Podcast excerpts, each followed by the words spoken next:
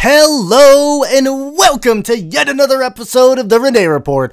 On today's episode, we're going to be talking about the Utah Jazz. Did, did I get this right? Am I Am I losing my mind? No. No. Dude, the Utah Jazz look good. What what is going on?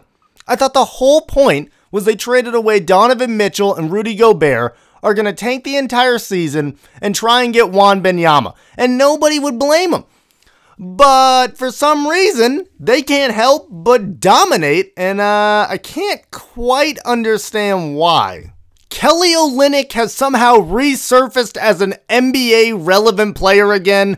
Of course, of course, Danny Ainge goes to Utah and has to go get Kelly Olynyk.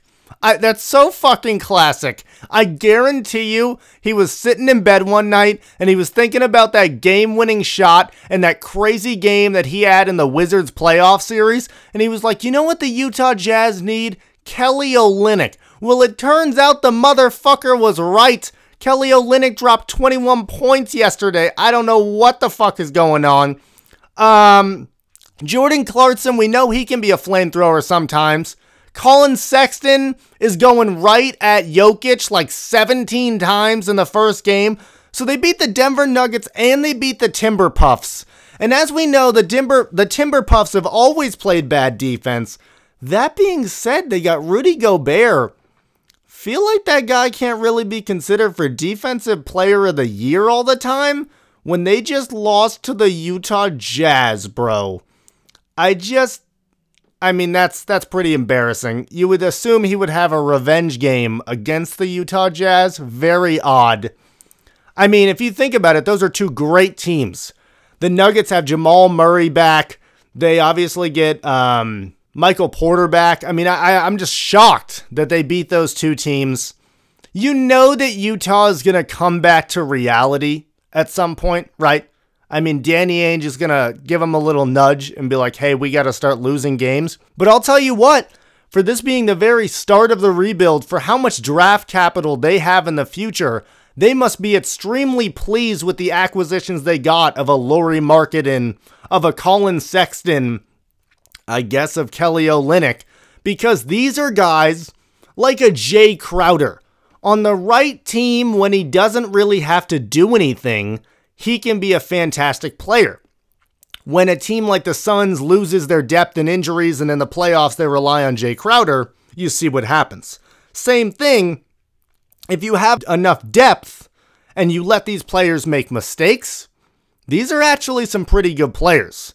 And in the case of Lauri Markkanen, he's never really had a team that believed in him, but we all know he's kind of good. In Collin Sexton's case, kind of the same thing. And when you start looking down your roster, you worry the Utah Jazz might have a problem where they're just winning too many games by accident. And I'm sure they get it together and start the tank job.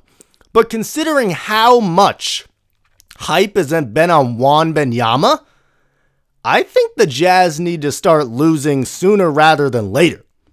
Because some of these teams, like the Pacers or the Pistons, or the Magic are going to start tanking heavy to get someone like Wembanyama or Scoot, and you don't blame them for doing so.